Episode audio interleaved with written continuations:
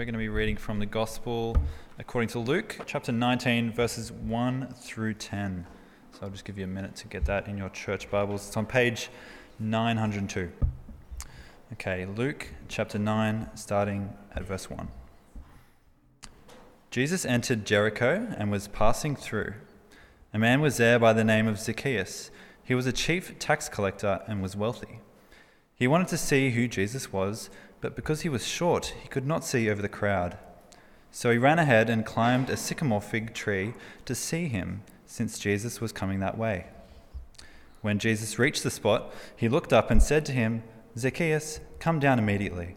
I must, I must stay at your house today. So he came down at once and welcomed him gladly. All the people saw this and began, began to mutter, He has gone to be the guest of a sinner. But Zacchaeus stood up and said to the Lord, Look, Lord, here and now I give half of my possessions to the poor, and if I have cheated anybody out of anything, I will pay back four times the amount. Jesus said to him, Today salvation has come to this house, because this man, too, is a son of Abraham. For the Son of Man came to seek and to save the lost. Here ends the reading. Let's pray. Heavenly Father, we thank you for your word, and now as we open the scriptures, I pray that you would open our hearts, guide our minds, and change our lives to your glory. For we ask it in Jesus' name. Amen. Have you noticed how kids love to ask why? Now, it's a popular question with teenagers as well. And as much as it might frustrate a parent, and you might be dying to say, it just is. Why is a powerful question that can give us insight into purpose, meaning, beliefs.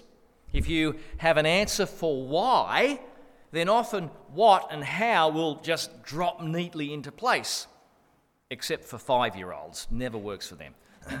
now, if we apply the why question to the story of Jesus, why did Jesus come into our world, then we'll discover four things. First, that people matter to God. Second, people are spiritually lost. Third, that people need Christ. And fourth, people need community. And the end point of all these truths will be the experience of a life changed by God. So let's look at one small story in the bigger story of Jesus' life amongst us. This story of Zacchaeus is full of humour, tension, joy, and humanity. Once again, we see Jesus on the road. This time he's heading down to the town of Jericho. And the news of his imminent arrival has spread through the town.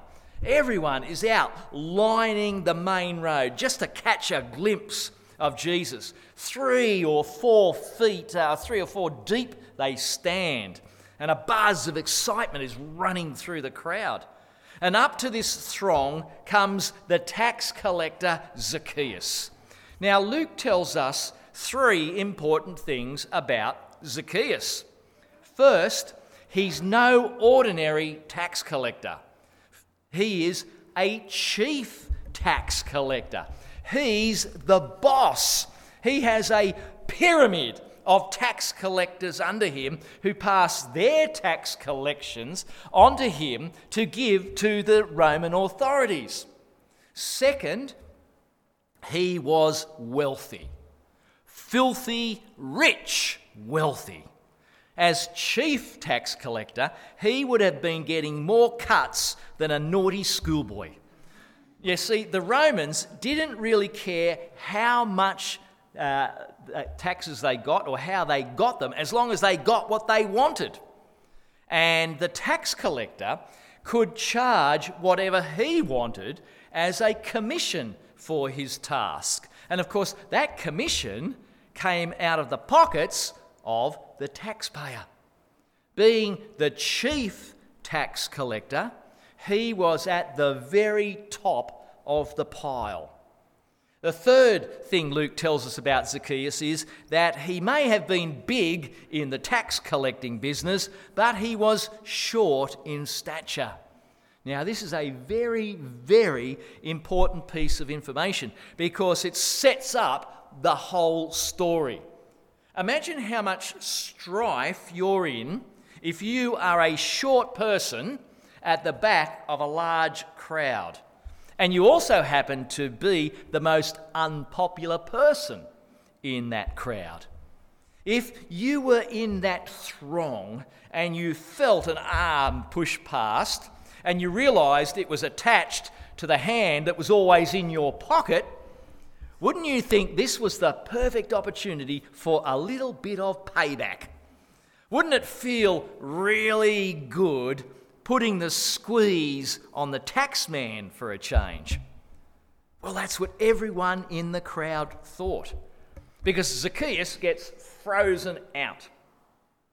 No one wants to let him through to get a view of Jesus. So he runs ahead of the crowd and climbs up a sycamore tree that's hanging over the main route. You don't get to be the chief tax collector by letting a mean spirited crowd get the better of you. Sure enough, he has a great view of the approaching walkers. When the cheer goes up and the crowds start to wave, he spots Jesus way down the road. Closer and closer he comes, smiling, waving, stopping every now and then and chatting with a small child.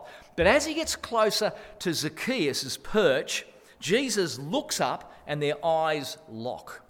Standing directly below, Jesus calls up to Zacchaeus Zacchaeus, hurry and come down, for I must stay at your house today. Now, can you see the contrast that's present here between Jesus and the crowd? So despised and hated is Zacchaeus that he has to climb a tree to get a glimpse of Jesus. The people see Zacchaeus not only as the chief tax collector, but as a chief sinner. Throughout the Gospels, you regularly hear on the lips of the religious hierarchy the phrase tax collectors and sinners. These are not words of endearment. Being an ordinary tax collector is bad enough. But imagine the stigma that goes along with being the chief tax collector. The tax collectors were hated as traitors who conspired with the uh, foreign invading authorities to rip off the people. They were despised because of the exploitative character of their business. Who could possibly care for a short, greedy, dishonest traitor. Well, listen to what is probably the most famous verse in the Bible. For God so loved the world that he gave his one and only Son, that whoever believes in him shall not perish, but have eternal life. Who cares for the Zacchaeuses of this world? Who cares for the despised and rejected? Who loves the unlovely? God. Why does Jesus stop and call up to Zacchaeus? Because people matter to God. People like Zacchaeus, who are hated and despised because of what they do, matter to God. People like Zacchaeus, who get shut out because they aren't like everyone else, matter to God. People like Zacchaeus, who are sinners with faults, frailties, and foibles, matter to God. And I wonder if, as Jesus was walking up that road and he caught sight of Zacchaeus, a why question didn't pass through his mind. And a question like, uh, why is a middle aged businessman sitting up in a tree? Now, that's not normal behavior, is it? But I think the compassionate heart of Jesus reaches out at that point to Zacchaeus what hurts and pains, frustrations and discontentments would make a middle aged man swallow his dignity to climb a tree to get a glimpse of Jesus? Well, Jesus, of course, has a lot more insight into human beings than we do. He knows that people matter to God. And he knows that people are spiritually lost. Ultimately, that's the reason why Zacchaeus is up a tree. This wealthy man has bumped up against something his wealth cannot fix. His wealth can't get him through the crowd. His wealth can't give him meaning in life. His wealth can't fill the spiritual vacuum at the core of his being. He is a lost soul. He is spiritually adrift. The very fact he's up a tree indicates that things are not right in his life. That crowd had judged Zacchaeus and found him wanting. They were right in seeing him as an arch sinner. They were right when they said, Jesus is gone to be the guest of a sinner. But the problem for the crowd was that they didn't realize that they too were sinners. They wanted to sort of run a scale up against people to determine how sinful they were. Now, if we do that, then I'm sure all of us here would probably be less sinful than, say, Ivan Milat or our grumpy next door neighbour, but we might rate ourselves, yeah, maybe just a little bit more sinful than Mother Teresa. But the Bible never uses a scale, it uses absolutes. Note verse 10. Jesus says, for the Son of Man came to seek out and to save the lost. I've, uh, I've been lost in the bush, not having a clue where I was, and I've been lost in the back streets of Sydney. Uh, one is a lot more uncomfortable and disconcerting than the other, but lost is still lost. Whether you've been going around in circles for 10 minutes in the eastern suburbs, evil, wicked place that it is, or two days in the national park, you are lost. If you don't know where you are, you are lost. There isn't such thing as a little bit lost and really lost. And the Bible says we are all lost. The prophet Isaiah, in rather poetic form, says, we all, like sheep, have gone astray. Each of us has turned to his own way. And notice he says, all. Not some of us, not a few of us, all of us. Paul in Romans 3 is far less poetic. He says, There is no unrighteous, not even one. There is no one who understands, no one who seeks God. All have turned away, they have together become worthless. There is no one who does good, not even one. And then in verses 22 to 23, just in case we think that we might be better off than someone else, sort of less lost, Paul adds, There is no difference, for all have sinned and fallen short of the glory of God. Why did Jesus come into our world? Because people matter to God. People are spiritually lost. And our loving God sent his Son, Jesus, because people need Jesus to seek and save them. The third answer to the why question. What I find really interesting about the story of Zacchaeus is the contrast to another story of another wealthy man that comes face to face with Jesus. The rich young ruler of Luke chapter 18, the previous chapter, comes to Jesus and asks, What must I do to inherit eternal life? And Jesus recites five of the Ten Commandments. And the young man cheerfully acknowledges that he kept all these commandments.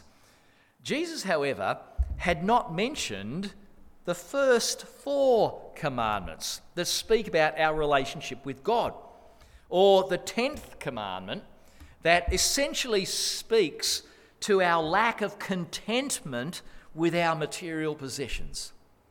Jesus said there was one thing he lacked, but this could be easily addressed if he went and sold all his possessions, gave the money to the poor, and then came and followed him. What happened? The man went away sad because he was rich. His wealth was his God, and he wouldn't part with what he worshipped and devoted his life to. Zacchaeus is very different. Zacchaeus, he just wanted a look. He wasn't really seeking Jesus out, but Jesus had other plans for this needy man. Jesus says to Zacchaeus, Come on down because I must stay at your house. Zacchaeus obeys and invites Jesus into his home. The rich young ruler walks away sad, clinging to his wealth. Zacchaeus, in joy, gives up his wealth in response to what Jesus has done for him. The young ruler refuses to see his need. He saw salvation as something within his own grasp, something he could do himself. When Peter and John were arrested and defended themselves before the Jewish hierarchy, they said, Salvation is found in no one else, for there is no other name under heaven given to men by which we must be saved. No one, no thing can save us we can't save ourselves. The only one who can seek and save the lost is Jesus. People need Jesus. Later, when Peter wrote to his Christian friends, he stated, For Christ died for sins once for all, the righteous for the unrighteous, to bring you to God. People need Jesus to bring them to God. When we're brought to God, we become part of His family, the new community of believers under Jesus, our head. It's what baptism is all about, what we've done tonight. And people need community. We were created by God to be like Him, to be united in community. And for God, it's Father, Son, and Holy Spirit, eternal community. For us, that community is the church into which those young people were confirmed tonight. And it goes right back to the very beginning of creation. You know the story? God said it was not good for man to be alone, so he created a partner, a person similar but distinct, with whom the first man could enjoy fellowship, friendship, community. But our sinfulness destroyed that community. We lost our fellowship with God and we lost fellowship with one another. We hid from God and we hide from one another.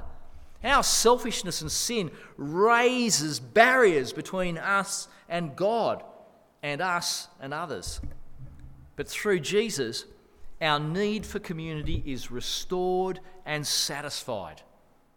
Zacchaeus was excluded from his community. He was as effectively frozen out from fellowship with his neighbours as he was frozen out from seeing Jesus by everyone else. But when Jesus invites him to come down and come home, Jesus opens up to him a new community. Look at verse 9. The whole Jewish nation was called the children of Abraham. They were the community, the family that Abraham, as their father, way back through history, had established. When Jesus saw the faithfulness of Zacchaeus in offering up his wealth in restitution for past wrongs, he said, Today salvation has come to this house because he too is a son of Abraham.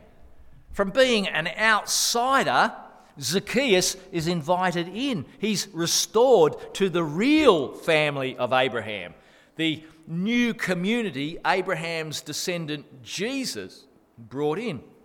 Creation has been restored in fellowship with Jesus and the brothers and sisters of his family. God did all this because people matter to him. And because those same people are lost, he sent his son Jesus to seek us out and save us. Why should we be sharing the good news of Jesus? It's because of that. Because people who are lost need Jesus.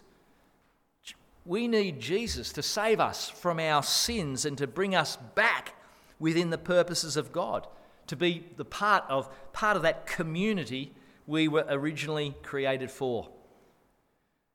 The most significant thing we see in the story of Zacchaeus is the radical change that Jesus brought about in his life. When people respond to that message, they'll be changed by God. That's the significance of our starting our service this evening with a baptism, the Christian sign of a changed life. God wrought an incredible miracle in the life of Zacchaeus. He turned an overachieving, greedy crook into a generous follower of Jesus. He was turned around and brought into the community of believers. Any journalist will tell you the key to a great story is not who or what or when, but why. The greatness of the story of Jesus is why God did what he did. Because of our need, because of our lostness, because of his love. God reached out to save our world. The question I want to ask you tonight is why wouldn't you want to accept that? For some of us here tonight, we, we have accepted Jesus. And I have another question for you. but right now, here's the question Why would you not want to accept what Jesus has offered you? Why would you not want to give your life over to Jesus?